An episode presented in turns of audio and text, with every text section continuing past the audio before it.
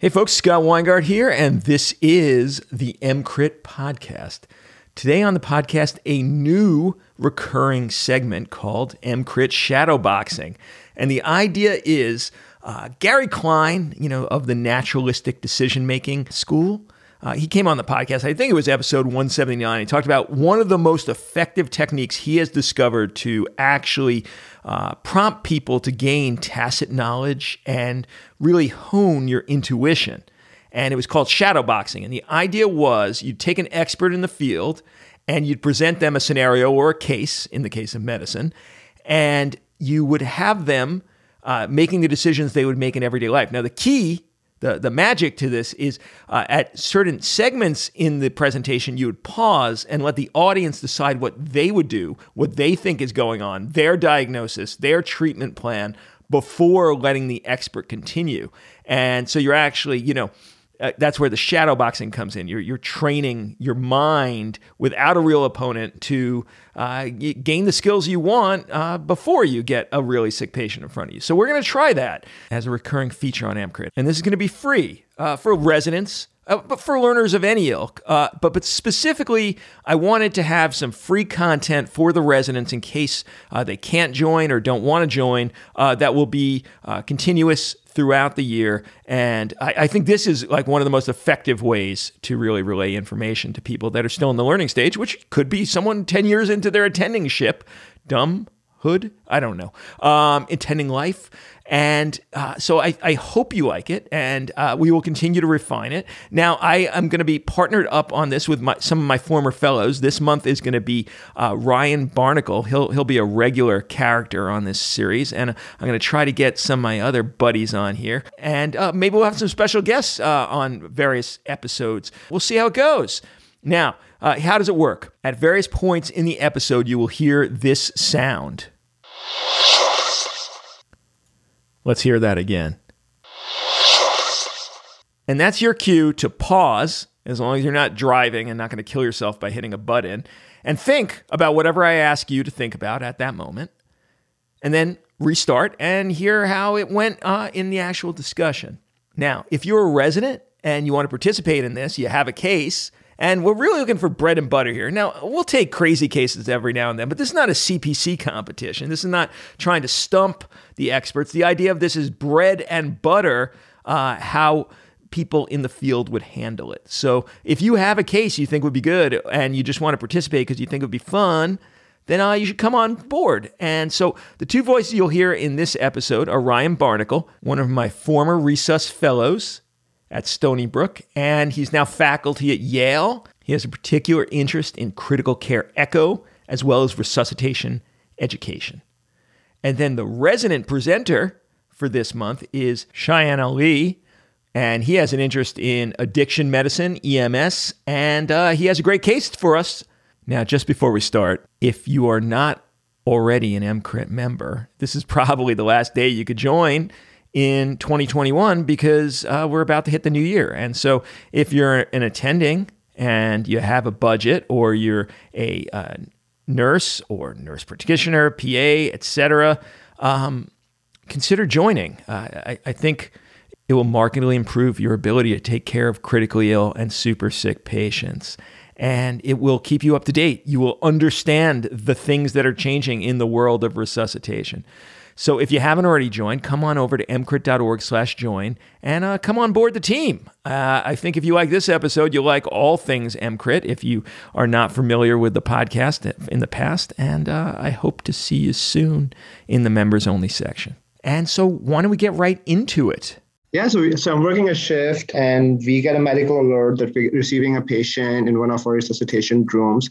And we go in, and it seems like it's a 71 year old gentleman who is coming as a transfer from one of our freestanding uh, emergency department. And it sounded like the patient was transferred for further evaluation and management of very abnormal appearing vitals. So at the other ED, he, he had presented with hypoxia, with SpO2 in like 80s, hypertensive to systolic 80%, quite tachypneic with respiratory rate ranging like 40s and 60s, also like a cardiac to 120s and 140s. As EMS is like transferring him, he is on non-rebreather and stands like on the monitor. EMS tells us that he's on 15 liters and his oxygen saturation is like 100%. Did they um, do anything? To clarify, he, he was on 100% FiO2, but his SATs were still in the 80s.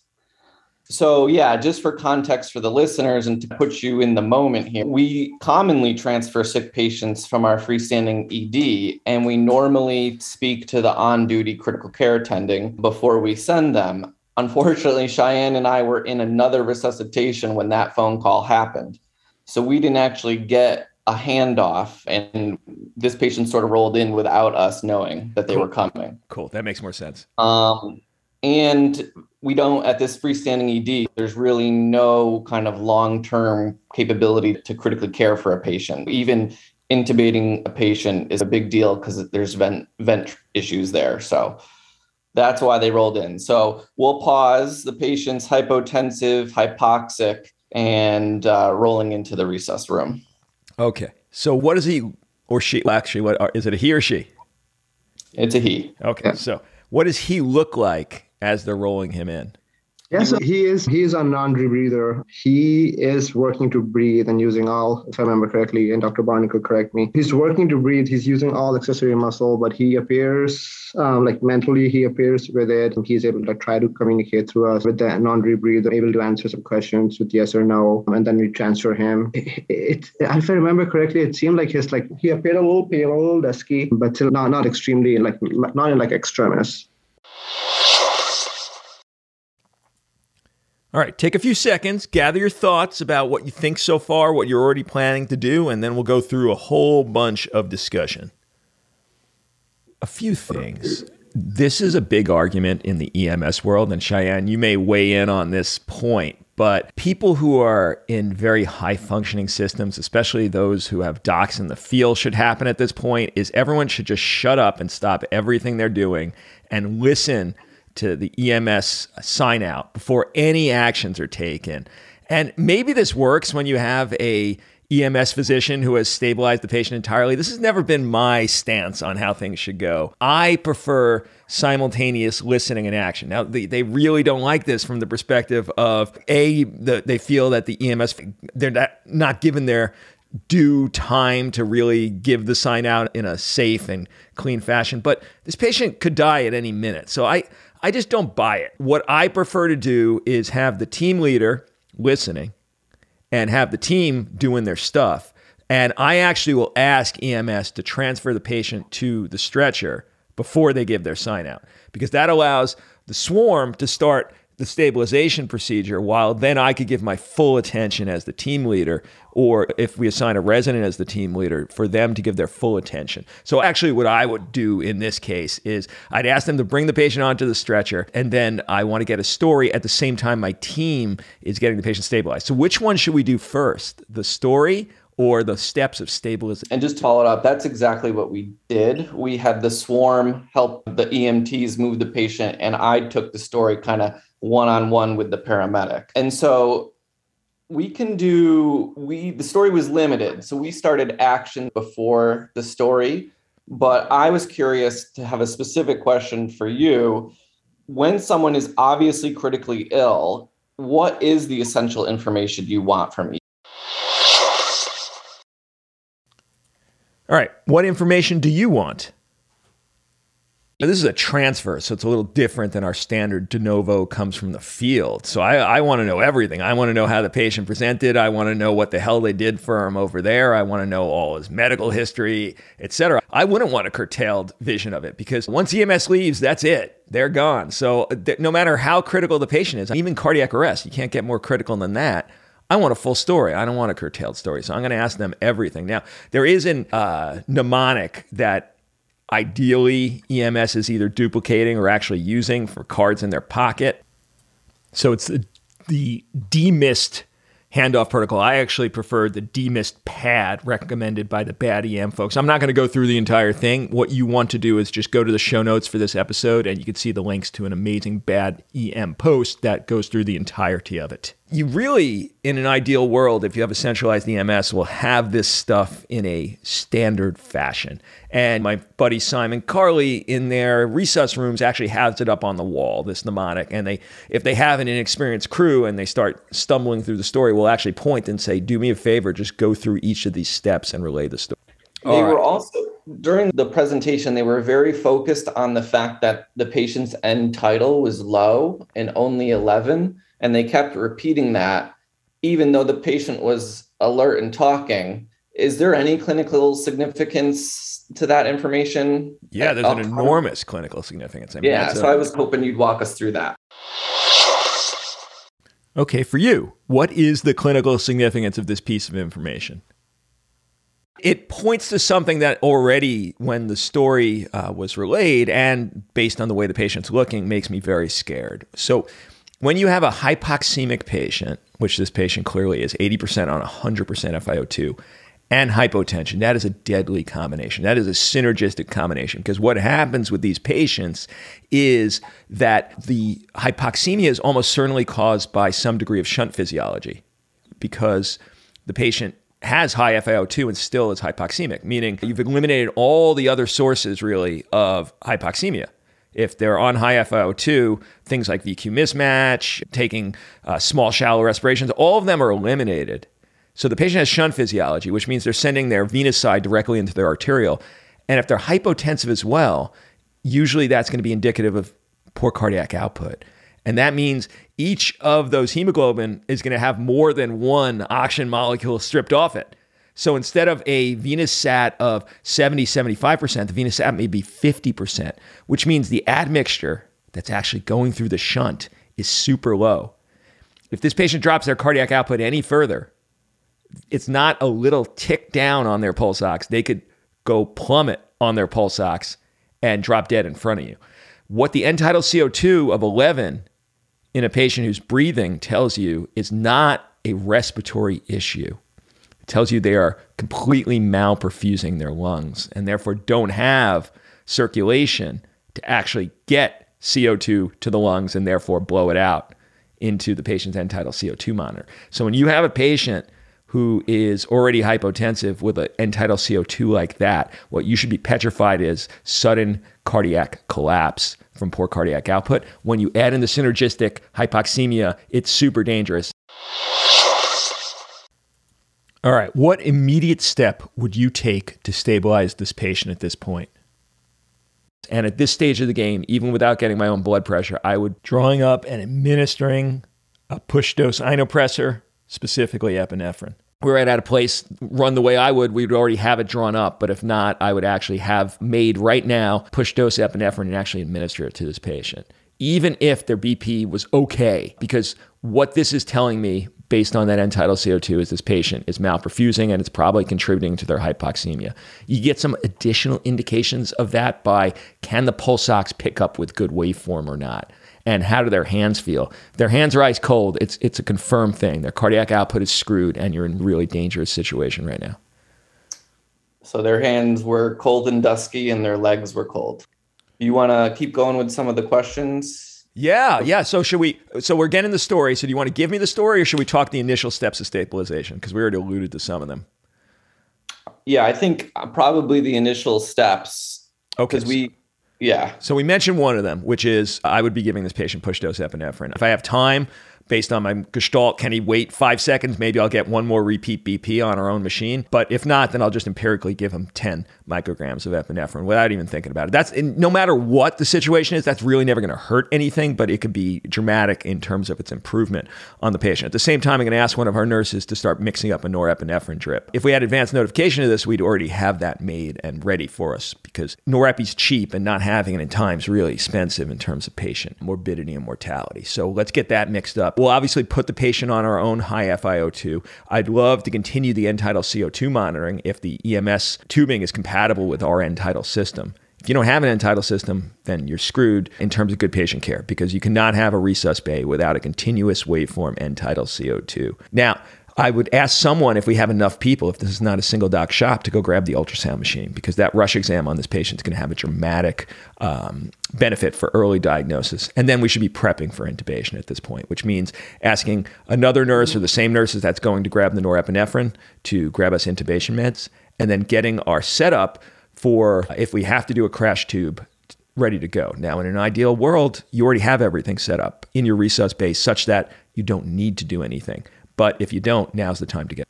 I feel even though we had we were just told five the patch was like five minutes and we were getting ready in the room but we had we had decent nursing support and we have a good team. I was a senior resident. We had two junior residents. Dr Barnicle was there and we had i think three or four nurses which is good enough with the nursing show. And yeah that that was our plan. Like simultaneously while we were trying to get the ems report and everyone was silent trying to get as much as we could get from the ems we were getting the patient on our stretcher getting the patient hooked up to our monitors. Gave ems some time to give us a report but it sounded because they were not bringing the patient from the scene. They were transferring from one hospital to another. They also had like limited information from what was provided to them from the other hospital. And obviously, because the patient was so sick, they really wanted to get the patient moved to our mothership as as quickly as possible.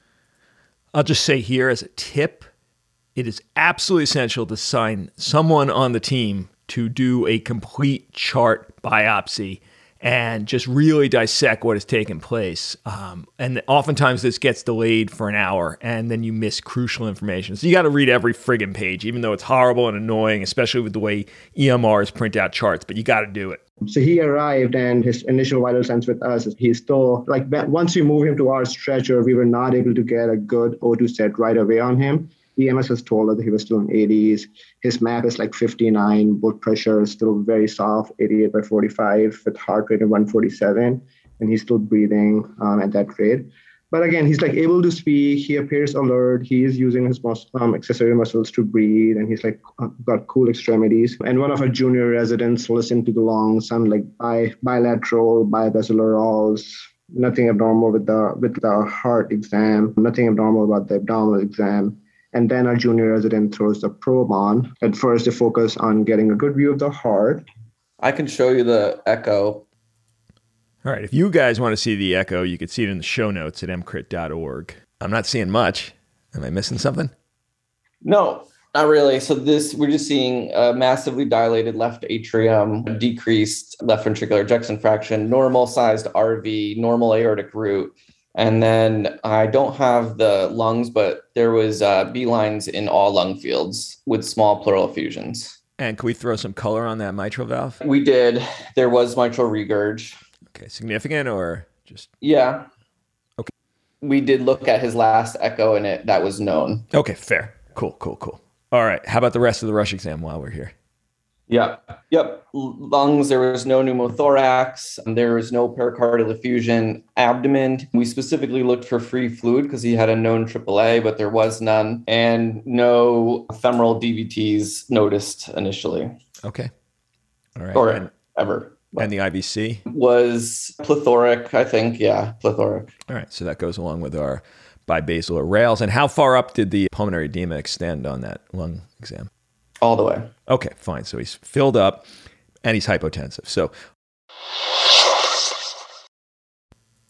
all right, what should immediately pop off in your head when you hear hypotension and pulmonary edema?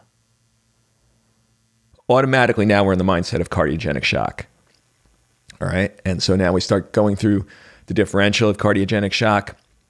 And so, is this patient, is it a valve issue? Is it a myocardial infarction? Is it some form of toxic cause of cardiogenic shock? The other thing, we're now in the mindset of a I like my cardiogenic shock patients intubated. We, we take out a lot of the metabolic work. We take out a lot of the issues that come from a patient who's tachypneic and hyperpnic and the metabolic load of that. And it's just a more controlled situation. And if he does need to go to the cath lab, in a patient like this, it's not going to happen without a tube. So now already I'm in the mindset of this patient's getting intubated very shortly, but we need to stabilize him first because we got to resuscitate before we in.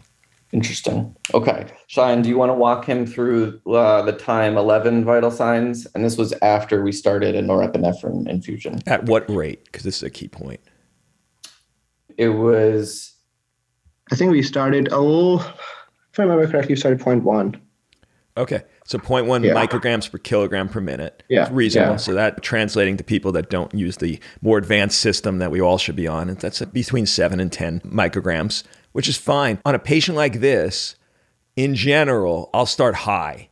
And seven and 10 is fine. It's not a big deal. It's not a problem. But when people start at two or four and then titrate every 10 minutes, patients die before you ever get them stabilized. And if you overshoot a little, you just pull back. So on this patient, I would just start them at 20, 15 or 20 and see. The other thing I'd be doing at a advanced resuscitation center is I'd have myself or one of the residents slip in an ultrasound guided radial arterial line right up right off the bat because it's going to uh, help my intubation and it's going to help my ability to really track the minute to minute changes in that norepinephrine. All right, so with your seven or 10 of norepi, what's the. Yeah, this is probably like 11 minutes. We ordered for norepi to be started. One of our junior residents is getting ready to throw in an A line while the nurses are setting up for, for the A line system. And I think like within two, three minutes, we are seeing some improvement in his blood pressure. I think at that point it was like 96 by 69, MAP improved to 77, heart rate is still like 120s, breathing is still around like 55. And his oxygen saturation, now that we had some oxygen saturation, was still like in like upper 70s and 80s. All right. Is anything bothering you at this point? Does anything disturb you? If so, what? Well, let's pause you there. Right off the bat, if the non rebreather wasn't bringing that sat up to well above 95%, preferably 100, this patient should be on non invasive as yeah, a so, preparation so, yeah, so, for intubation. Yeah, our, our respiratory um, team was working, and we were our plan was to start patient on some non-invasive positive pressure ventilation, and we were working on that. Okay, so you can't be at 11 minutes and working on, and this is a, a real key point is and. The expediency is what differentiates a proper functioning resuscitation, one that looks good on paper. Because it's very easy to say, and then we started non-invasive, and then we started, we placed an A line, and then we put the patient on norepi, and all of those are the right words. But the differentiation between a well-wrought resuscitation and one not so much is was the patient on non-invasive in less than two minutes from the second you see the sat less than uh, 90 on this patient with rales up to their clavicles, you know what they need some form of increased mean airway pressure. And so on paper, okay, they started at 20 minutes. No, that's not a good resuscitation. Okay, we got the map up to 65. What point? At the 28 minute mark. That's not good. So on this patient, they should have non invasive the second they hit the door. Now, some places can get that done, some places can't. Some places have the machine in their resus bay, some places have to call respiratories and show up for 30 minutes. That's fine. You work with what you got. And if you can't get a machine to the bedside in less than five minutes, which I think should be the marker, then you figure out alternative ways. Now, if your hospital has a little bit of money, then you buy the mask based wall oxygen CPAP devices, and they work wonderfully. And they have ones out there that'll go up quite high now. They have ones that'll go to 20 centimeters of water, just powered by relatively low flow rates off the wall. And all of a sudden, you have your non invasive. If you can't do that, then you put a nasal cannula on the patient you crank that up to 15 or 10 is fine too. And then you take a BVM with a PEEP valve and you have one of your buddies hold it tight mask seal over the patient's face. You dial the PEEP up to whatever you want. You don't need to bag them. You're just holding the mask over the face with their PEEP valve, and now you have non invasive in less than four or five minutes from patient arrival. All right, so I assume at some point they got put on non invasive or did they get intubated first?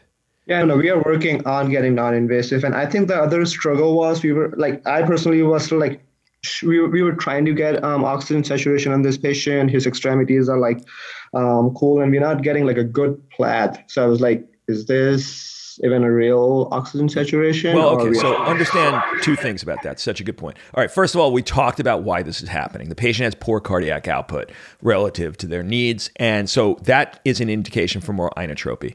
And whether that means you give continued push dose of epinephrine on top of your norepi drip, or it means you start an epi drip, frankly, the latter is probably the better choice. What they're telling you is they're not getting enough perfusion to their fingers to get a good pulse ox. The other thing is if you have point of care labs, you get an ABG.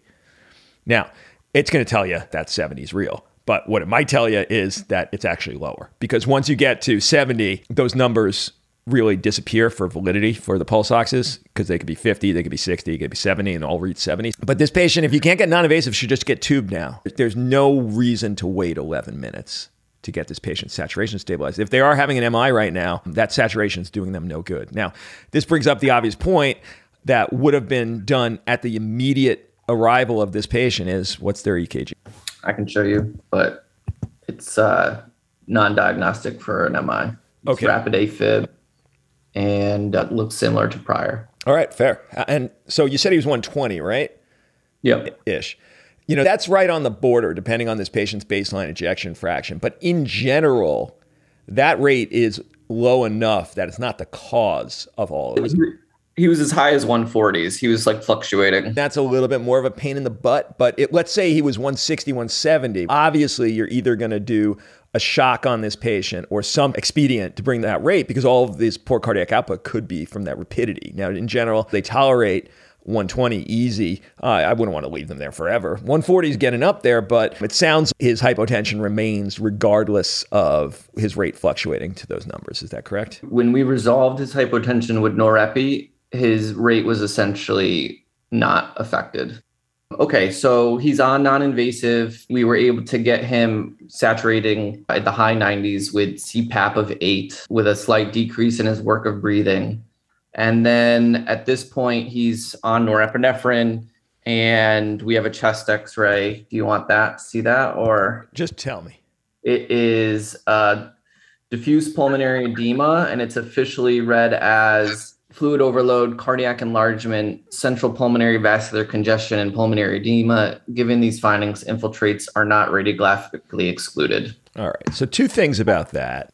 One is we saw an echo I imagine, pretty close to arrival. And the heart function on the LV was not horrible. That is a worthless thing to see when it is not indicative of poor cardiac output because that patient was ostensibly like we don't know for sure what the cause of the patient's hypotension was there when there whether there was a component of vasodilation or was purely cardiac output related. And in that circumstance, you cannot use the echo to assess heart function until you see one with a map of 65. Because if the patient is vasodilated, any heart, no matter how crappy, will pump quite nicely. It'll be able to eject quite nicely because there's no afterload, there's no resistance. So, ejection fraction is a load dependent measure. You need to see it with the patient's vasodilatory state resolved. So after this patient was on norepi and the BP had improved, I would re-echo the patient. What you might find is now they have dismal heart function. So that's one thing to consider. The other thing is with or without the I can't tell if there's infiltrates or not, this patient deserves broad spectrum antibiotics early in their course. If you don't have a clear cause for the hypotension, it's always sepsis until proven otherwise from the perspective of just give the fucking antibiotics. You look like a million bucks, you look prescient, you look brilliant when, you know, 10 hours later, it turns out the patient did have a horrible raging infection. And if you were wrong, you've burnt one dose or one, you know, set of doses of broad spectrum antibiotics. No one cares. That's not where antibiotic resistance comes from. It comes from two weeks of broad spectrum antibiotics that are unnecessary, not one dose. So, hypotension without explanation, in general, you just give the damn antibiotics. So, we gave uh, vancomycin up front, and we did re echo the patient. And I would say that echo more clearly showed that his EF was approximately 30%, which was down from 51% two months prior. Okay, now would you be intubating this patient at this point based on what you know? Yes or no? Make a decision. All right. So now we're at the point where let's tube. Okay, interesting because we did not do that and but they ultimately ended up doing it the next day. So we got him to a nice place when we and we can get there in the story, but uh, you're saying that you would do it now? Well, I'm saying I want this patient in the cath lab, and I can't send him up there. I think he probably does deserve a trip there. Now, if you told me he's looking a billion times better on non-invasive and some norepi, fine. The picture you were painting me in my head is I would have intubated this patient very soon into their course. Yeah, I think we are we were ready to do that and then the resuscitation, the initial resuscitation did make him look better. His vital signs at the 30 minute mark were was heart rate 130, respirations 48 still, but blood pressure was 122 over uh, 83. His saturation was 96%. And and that was still on the 8 of PEEP? Yes. It's not horrible. Honestly, I think you get away with it, and obviously you did. This is, there's some clear indications to still tube this guy. You, yeah. Most intensivists will not take this guy breathing 48 on non-invasive. That's not going to cut it. And he's sick enough that, in general, this pushes me usually over just erring on tubing him. Now it's all going to depend on the nature of your medical center. Now, you folks are at the ultra special Janus General Connecticut. We'll go with that. You have probably good intensive care at coverage overnight many places, no one's in house except for a mid level or a second or third year internal medicine resident. If patients crump overnight, based on how sick this patient is, having them tubed, even if they're markedly better the next day and get extubated, is not the worst thing in the world. I felt like when I'm like reassessing him at this 30, 35 um, minute mark, he's telling me that he's feeling much better. He looks better. His vital signs, as we discussed, sure his breathing is still like in the upper 40s otherwise there seemed like his heart rate is concerning me still but his pressure is like perked up with um, the levo that we are giving. His oxygenation is okay. And that's why i felt i i feel like in my limited years in residency i haven't had intubate a patient who's like telling me that he's feeling better who's appearing better who's trying to communicate to me through his through the mask. So i think that was my struggle. I was like how why should we like take away his like like his breathing and just put him on mechanical ventilation All right, what do you think? Why would you intubate a patient like this potentially? Well, there's a lot of reasons why, but let's see if we can get some bolstering evidence here. What's the patient's lactate? What's his acid base status? And is there any craziness in his labs? So his lactate was 5.5. His I have a venous gas up front. His pH is 7.34 and CO2 33. Obviously, O2 is undetectably low on the VBG, and his bicarb 17 with a base deficit of negative eight. Base deficit of eight, I assume. Yes, yes. Yeah. Okay. Uh, trop I was only 0.1, and that's that ultimately stayed stable during his time in the ED. All right. So that's the trop doesn't mean anything until we have a, another one a few hours later, mm-hmm. but it's good that it's not high now. His lactate's high. Yeah. Now, this is one of the things to understand that's a differentiation between most EM people's perception of the indications for intubation and what an intensivist looks at. And so for EM in general, it's failure of airway, failure of oxygenation, failure of ventilation. The one that gets added in for intensivists is just metabolic milieu, right?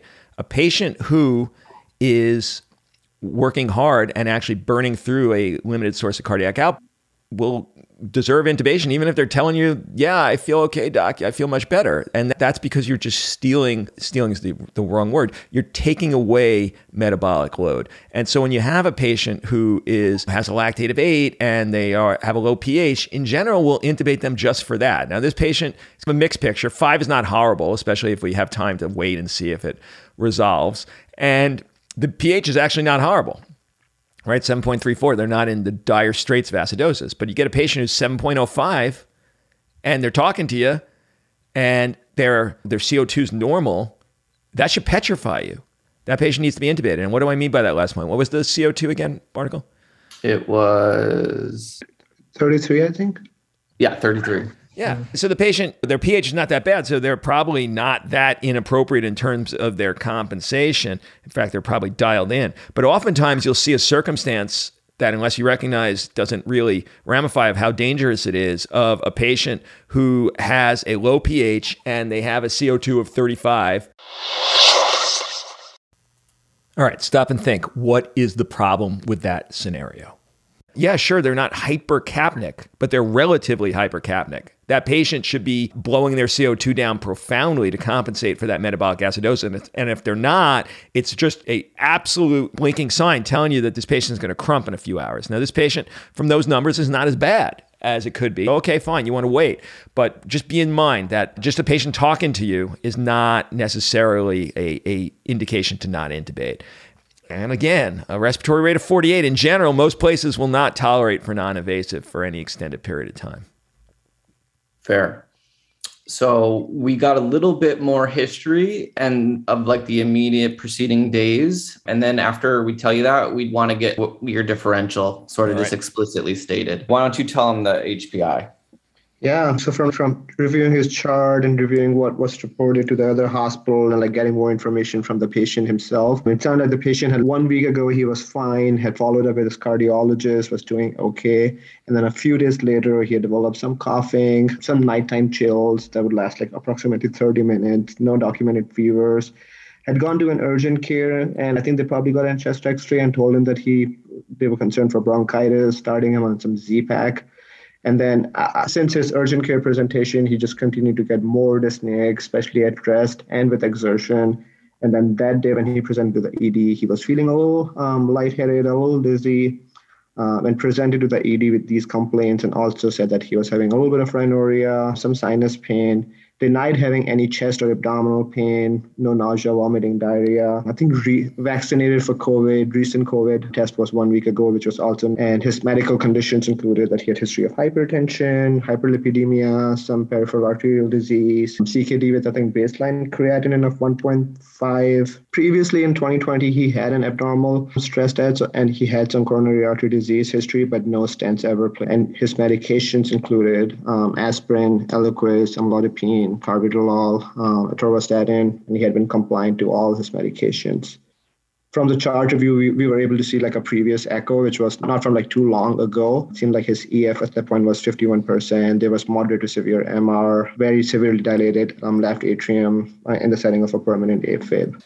So why don't you lay out your differential for us, and then I'll tell you what we picked and how we moved forward. Sure. In the differential for me is this sepsis because that's really high on the list. Is it myocarditis, especially with this history of viral illness? Is this a valve issue? And you know, this patient needs a real echo. And Barnicle is pretty close to a real echo. But if it was someone who's not as experienced beyond standard EM modalities, then uh, you probably want to get someone in sooner rather than later. You don't want to wait for the next day on this patient. It still could be some form of acute coronary syndrome. We haven't ruled that out yet. That, that's what's hitting me right. Yeah. So we treated for pneumonia and sepsis. Obviously, we thought PE, just based on the echo and the chest X-ray and his anticoagulation, that was very low. And talking to him, we took like a toxic ingestion off the list. He seemed like reliable. So we settled on, we thought this was decompensated heart failure with cardiogenic shock.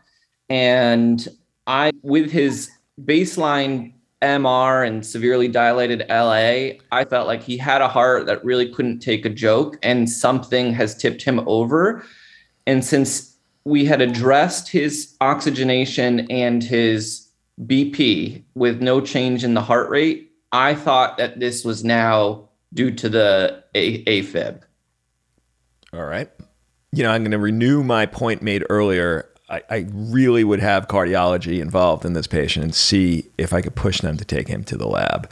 And now, the heart rate, sure, we could, we probably would have before this point started treating it just to get that number in that ideal range of 110. That's really where I like these patients to live. And you could do that with a couple of different agents. You could do that with amio, you could do that with esmolol. You could do that with a slow load of diltiazem. You wouldn't want to push it on a patient like this, in my opinion. Esmolol is nice because it disappears, but I would choose amiodarone if you did think the rate was contributory. And the way I would do it is I would give Q five to 10 minute, 150 milligram boluses until I got the heart rate where I wanted it and would never start a drip. The other alternative is to just give them 300 up front and we probably underdose our amio, and that's probably why it's not as effective as it could be. What did you get? I'll let Cheyenne spoil the surprise. Yeah, yeah. So we have our ED pharmacist at the bedside. We have sent out a call to cardiology, and obviously their juniors, like seeing the like over overviewing the chart, discussing with the seniors. And at that point, we felt that we wanted to go ahead and start give him some esmolol main reason was because we can like quickly turn it off with a short half-life after discussion with the pharmacy and the entire team. We decided let's not do a bolus. Let's just initiate with an esmolol infusion. And see what happens next because at this point really the, the, the one abnormal vital sign that we are trying to work on is the heart rate. Let me, and let me pause you right. Okay, just take a second to gather your thoughts about everything that's going on right now, and then let's jump right back into it there from one section. The one risk of lowering a heart rate in a patient like this is always in the case of pulmonary hypertension. Now, you did mention because they drop dead, because they're compensating for everything just with that heart rate in many cases, and you never want to slow those patients down unless you're forced to. And you did mention there was some pulmonary vasculature stuff. I think that was really just indicative of a patient's cardiogenic uh, pulmonary edema. You weren't saying there was elevated right-sided heart pressures from what you saw on the echo. Is that correct? Article? Yeah, I, I didn't see anything okay, obvious good. on the so right that's just side. a little stop point before you slow down a patient like this. Always ask yourself, "Am I missing pulmonary hypertension?" And if you are, don't slow them down. All right. So what happened with your esmolol? Yeah, so we started esmolol and we were seeing some good improvement in his heart rate. I think 30 minutes into the infusion, and we also gave magnesium before we gave him some esmolol. 30 minutes into starting the infusion, his heart rate's come down to 110, 107, and blood pressure is stable. Breathing has come down to like respiratory rate in like lower 30s, and he's oxygenating still well on 96% on non-invasive. Yeah, but at this point, cardiology has come down. They are at the bedside as well it sounded like they were in agreement with us. We are both, as our number one running differential, we are concerned for an acutely decompensated heart failure, which we were thinking could be a combination of his like previous uh, MR, which probably is worsened, his LV dysfunction, his suboptimal rate control due to his atrial fibrillation. They strongly felt that they wanted to replace esmolol and give amiodarone, and their their reason was that because of like negative inotropy that you could get with amiodarone. They were they, they, they were preferring amiodarone and they were comfortable taking the patient to TCU. So at that point we were like, if they are taking over the kid, then it's probably reasonable that we can switch to it. Honestly, doesn't matter. But the, the thing to understand is the way amiodarone works on a supraventricular tachycardia of any sort is by negative inotropic response in essence, uh, because it's a combination of a beta blocker and a calcium channel blocker.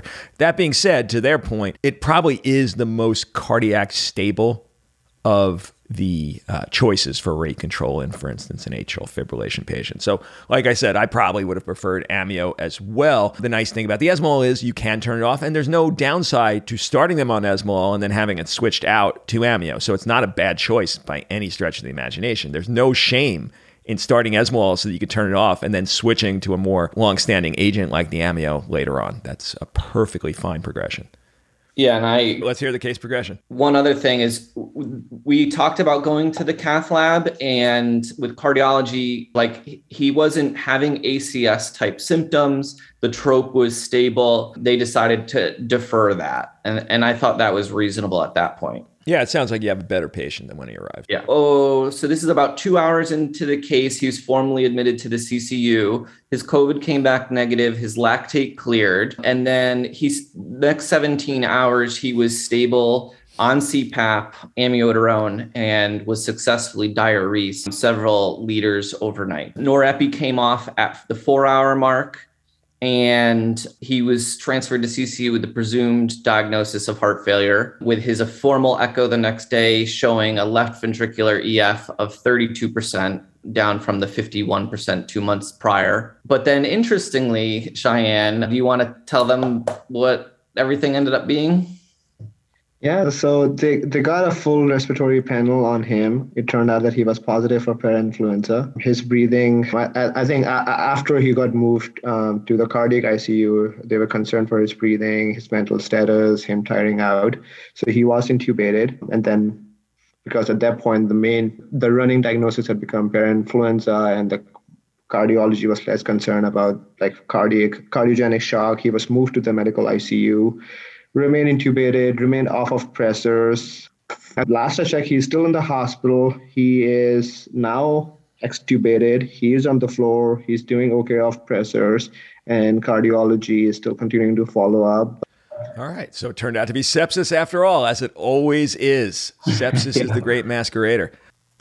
Hey, folks, I just want to jump in and say there's been some really severe uh, viral infections going on in the category that we would normally consider fairly benign, like life threatening parainfluenza and other uh, respiratory panel viruses that were like, you know, normally blowing off like the common cold have been really getting people sick lately. So this is probably a case of that. I'm not sure why it is. Maybe some of the ID listeners could weigh in, but I just wanted to put that out there. All right, this was a fantastic case. All right, this has been a fantastic first shadow boxing. I can't yeah. thank you two enough. Awesome. Thank you, Scott. Thank you. All right, there you go. That wraps Shadowboxing episode one. I'm super curious to hear what you think about this. Any ideas for improvements? Did it piss you off? Did you find the shadow sound too creepy, etc.? If you're a resident and you have a case you want to present, come on over to emcrit.org/contact and uh, let us know. Uh, I, I, think it'll be super fun to get a whole you know breadth of uh, various places, maybe across the world, and uh, have some great cases to discuss. And so, uh, please let me know. And this has been Scott Weingart for the EMCrit podcast saying bye bye and happy new year.